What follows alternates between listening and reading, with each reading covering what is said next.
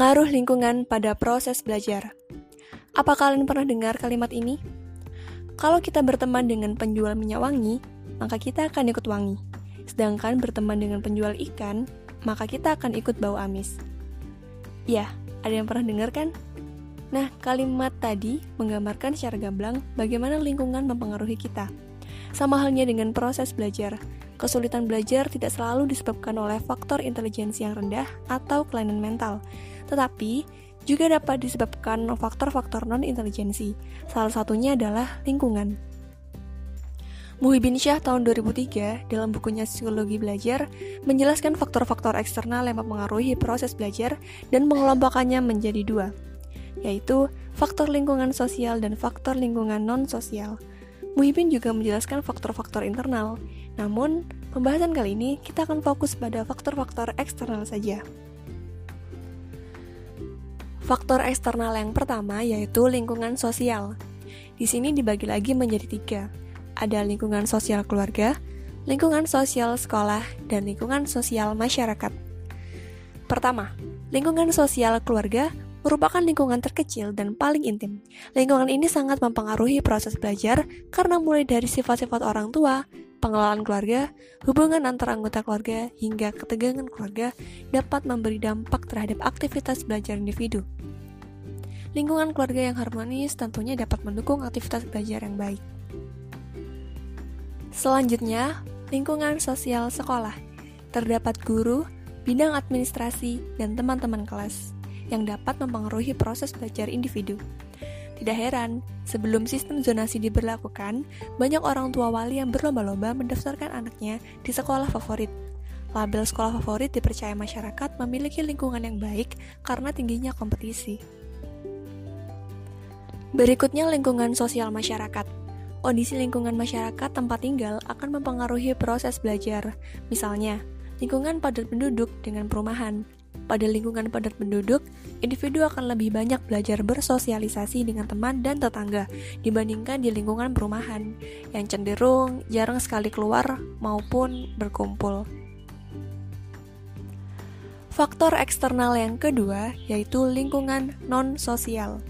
Lingkungan non-sosial di sini artinya lingkungan alamiah, seperti kondisi udara, kelembapan, sinar, hingga suasana belajar.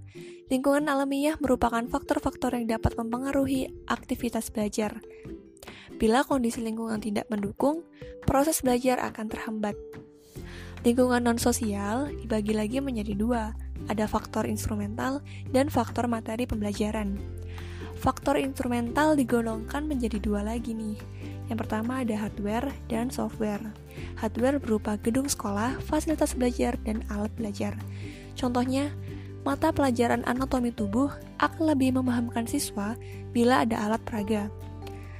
Contoh dari software berupa kurikulum sekolah, peraturan-peraturan sekolah, buku panduan, dan lain sebagainya. Sekolah yang memiliki peraturan terlalu ketat dapat menghambat kreativitas siswanya. Selanjutnya, faktor materi pelajaran merupakan apa-apa saja yang diberikan oleh guru kepada siswanya. Faktor ini menuntut penguasaan materi pelajaran oleh guru dan berbagai metode mengajar yang dapat diterapkan sesuai dengan kondisi siswa. Proses belajar pada hakikatnya adalah kegiatan yang tidak tampak dan sukar diamati. Para ahli behaviorisme berpendapat bahwa belajar adalah perubahan tingkah laku sebagai hasil dari pengalaman. Tingkah laku hasil dari proses belajar berkaitan erat dengan teori belajar behavioristik. Menurut Mukinan, tahun sembilan belas sembilan puluh tujuh, teori belajar behavioristik beranggapan yang dinamakan belajar adalah perubahan tingkah laku. Seseorang dikatakan telah belajar jika yang yang bersangkutan dapat menunjukkan perubahan tingkah laku. Belajar merupakan akibat adanya interaksi antara stimulus dengan respon.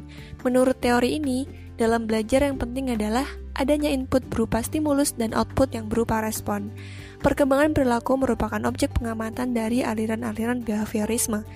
Perilaku dapat berupa sikap, ucapan, dan tindakan seseorang, sehingga perilaku ini merupakan bagian dari psikologi.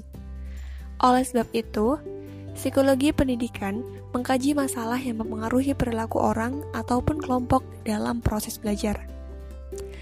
Lingkungan belajar merupakan salah satu faktor yang berasal dari luar atau faktor eksternal yang sangat mempengaruhi terhadap proses belajar. Jadi, lingkungan belajar yang nyaman dan efektif akan mendukung kegiatan pembelajaran sehingga berjalan dengan kondusif. Penciptaan kondisi lingkungan belajar yang efektif adalah salah satu aspek terpenting dalam keberhasilan proses belajar.